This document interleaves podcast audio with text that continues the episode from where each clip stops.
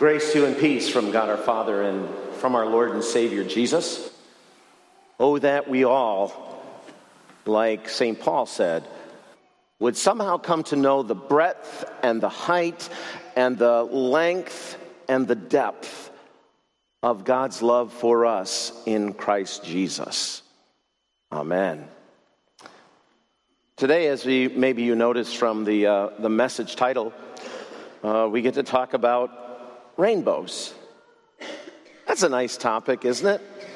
In fact, if you'd humor me, I have to say, when, when, when I hear rainbows, uh, certain images come to mind, and, and even certain songs. I, I don't know what kind of a sing along crowd you are this morning, but how could you not think of somewhere over the rainbow? Yeah, you didn't join me. Okay, that's fine. All right, how about uh, maybe this is more your style?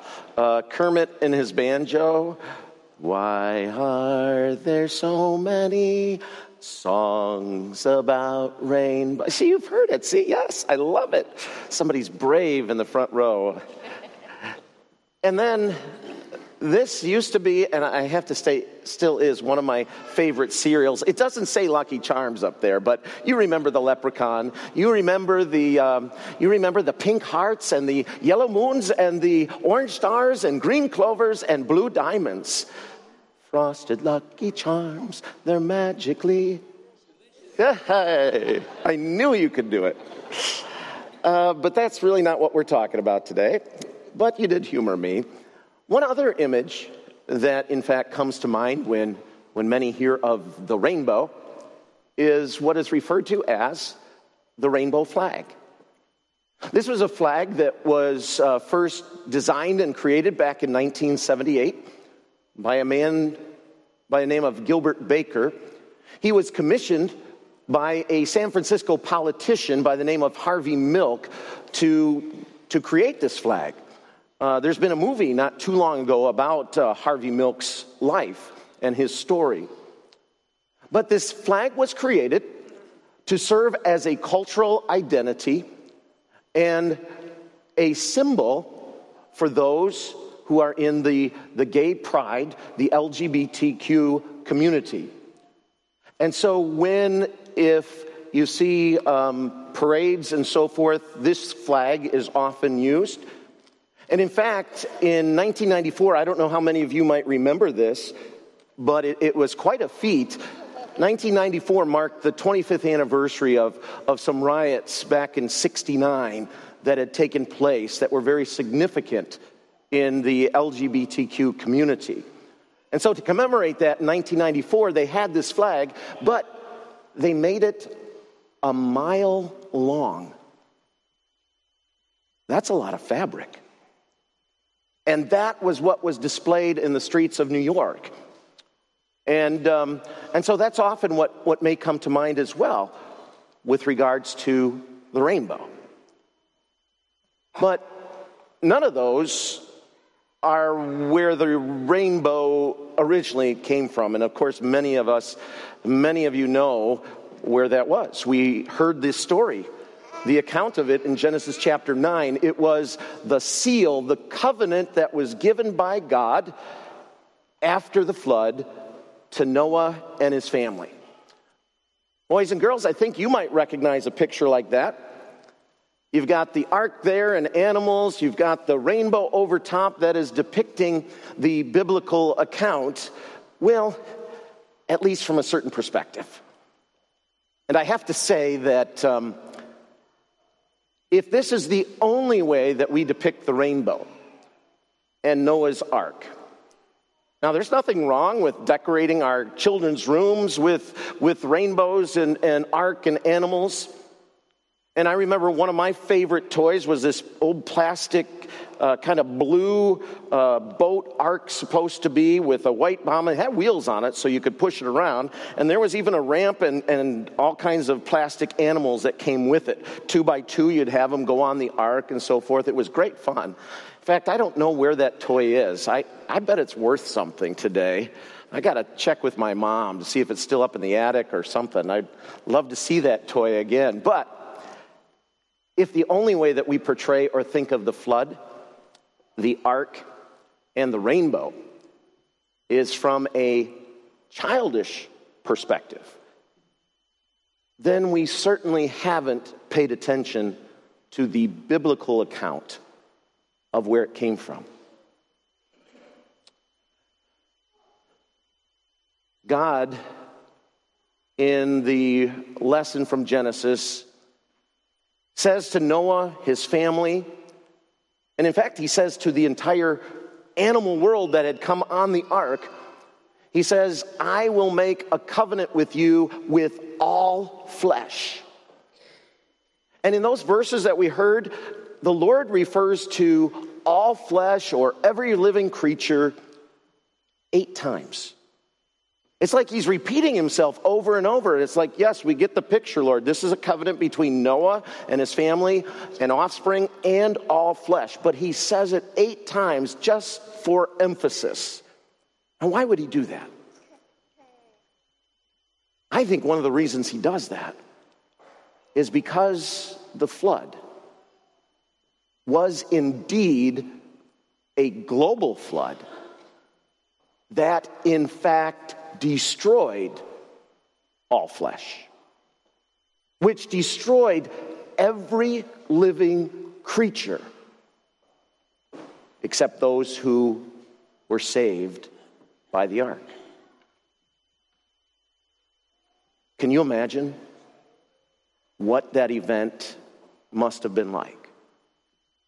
We hear the story, but I think too often we put it in cartoon format. The global flood was by far the most horrific, violent, terrible um, experience that the face of the earth had ever seen. The Lord says that the, the fountains of the deep opened up and the uh, clouds, the, the waters above the clouds poured down, not just rain for 40 days, but a deluge that in fact covered the entire face of the earth and did in fact wipe out every living thing. I'm not sure we can comprehend that. Yes, we have natural disasters today that claim people's lives, whether it's forest fires, whether it's earthquakes, whether it's floods. Maybe the closest we can relate to is the tsunamis that took place a number of years ago, whether it was the one in Indonesia or in Japan, and the devastation that one huge wave brought, and how many thousands and thousands of people were killed. What a tragedy. And yet, that was nothing compared to the flood of Noah's day. We're not told how many people lived on the earth at that time but all of them were killed. The, uh, the evidence for a global flood, of course, is in question. In fact, it's even dismissed by many who hold to the evolutionary theory of the beginnings and origins of, of who we are and, and even of the archaeological record. But more and more science is being done to, in fact, uncover and discover through archaeology and geology that there is evidence that actually does indeed support the biblical account. The Grand Canyon, for example, is a place where water has clearly eroded through that canyon, exposing layers of rock and, and, and so forth, and so many different um, fossils and so forth. And, and one theory says that that was a little bit of water over a huge expanse of time.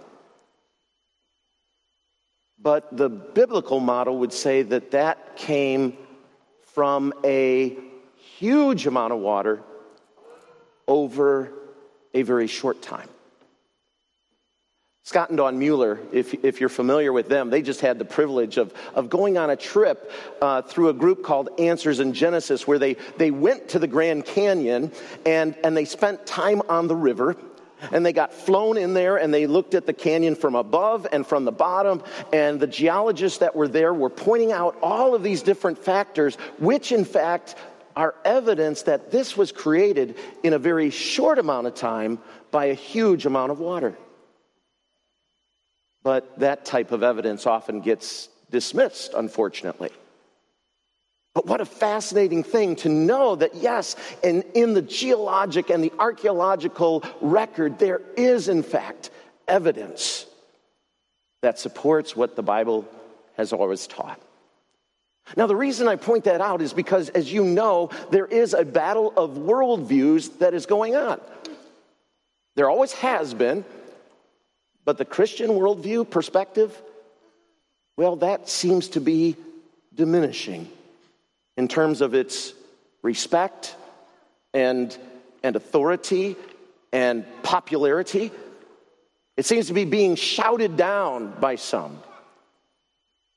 This group that I mentioned, Answers in Genesis, is trying to do exactly what we talked about, namely, demonstrating through science, archaeology, geology, physics, architecture now, that the events of Genesis, and specifically the events of Genesis 6 through 9, did in fact happen. And if any of you have uh, had the privilege of seeing that ark encounter down in northern Kentucky, where Answers in Genesis took the dimensions of the ark from the Bible and created a vessel, and through computer simulations and, and all of the stuff that, that they do these days, recognize and believe that this vessel that would result was in fact something that was seaworthy, even amongst tsunamis and incredible waves and currents that must have been present with the global flood. Imagine that. It can happen. In fact, the Bible says it did. And so we accept it as true. Thanks be to God to those Christian scientists and so forth who, who dedicate their lives and work to demonstrate how true Scripture is. But that worldview of whether it was God in control or whether it was time in control continues to rage, and it will. You notice that um, with that ark, the answers in Genesis people decided to light it up at night with the colors of the rainbow. When that took place two years ago, Ken Ham, who's the leader of that group, came under criticism especially by those who are represented by the rainbow flag, and they mocked him. And they claimed that, that he was stealing their symbol with the ark. Ken Ham said it was time to reclaim the rainbow from where it had always been God's symbol. Now, the LGBTQ community, the gay pride community, deals with a topic that is often very challenging for people to talk about, especially, especially in the Christian church, especially amongst us. Or is it us and them? How many people who have sat in these pews or how many parents or loved ones of people who have wrestled with the issues that are involved with the rainbow flag? How many times haven't there been great burdens and, and tears and pleadings and, and so much in the way of heartbreak, perhaps? In the way of searching and, and calling out to God and, and looking for God to guide a person who may feel that, that the way that they've been created is somehow contrary to God's word. For God's word does indeed condemn homosexual behavior. But does that mean that whoever experiences that comes under God's condemnation as well? It's often easy to be the ones that throw stones or want to throw stones, like the crowd did in Jesus' day with the woman caught in adultery. That was a stoning offense. The law said she should be punished by having rocks thrown at her until she would die. How many of us would have that same punishment upon us for the sin of adultery? Or, as Jesus points out, for the sin of mental adultery, or lust, or pornography. For God's word clearly condemns that behavior as well. What do we do with folks who truly are struggling and wanting to, at the one hand, accept God's word and, and, believe it and follow Him, and yet at the same time have no place to go, feel no openness to be able to talk about it amongst God's people, amongst peers, amongst family?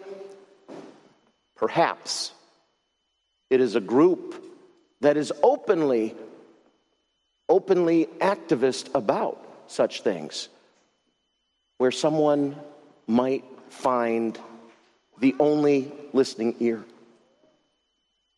And if that's the case, then we as Christians, we as a congregation, we as a community need to evaluate and say, how are we helping anyone who is struggling, who is challenged to understand God's law and who we are as people?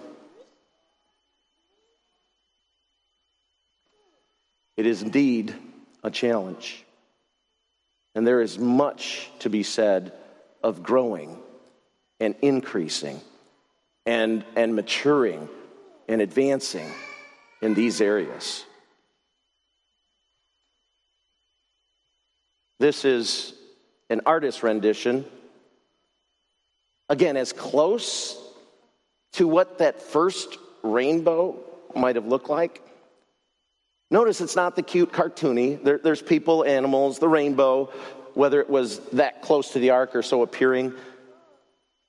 But it's on rocks, a bare rock. Imagine coming off the ark and having the entire world as you knew it completely changed. Because that's what would have happened. Nothing would be the same.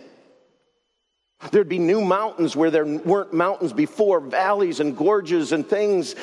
And now God had said, You, Noah, your family, and all these animals, you now have the chance to, to begin life over. Wow. What excitement. What, what a blessing. What a privilege it would have been. I bet Noah and his family were just like so grateful that, that they had been saved that they were like, Of course, Lord, we are going to do everything that you command. We are going to follow your law and always please you in everything we do. Uh, it didn't last, did it? I think already later in Genesis chapter 9, we find again one of the first uh, mentioned offenses against God's law in the story of Noah and his sons. You see, we may have the desire to do what is right, but we also have the sinful nature that is always part of us. Always that which is only thinking about itself, always that which would rather put itself in place of God. Just as those who accept and believe the evolutionary theory put time in the place of God, so, we as sinful human beings, we like to put ourselves in the place of God. We like to look at God and say, Yeah, yeah, we, we'll, we'll, bow, we'll follow your laws. Well, at least the ones that we truly agree and think are fair. And, and if God, if you've laid out something that we don't quite agree with, well, we're just going to push that aside. We're going to justify it over here, and we're just not going to talk about things over here. It's all because we want to be in charge. And that's why God sent the flood to demonstrate his judgment against sin and how it corrupts all of creation, including mankind.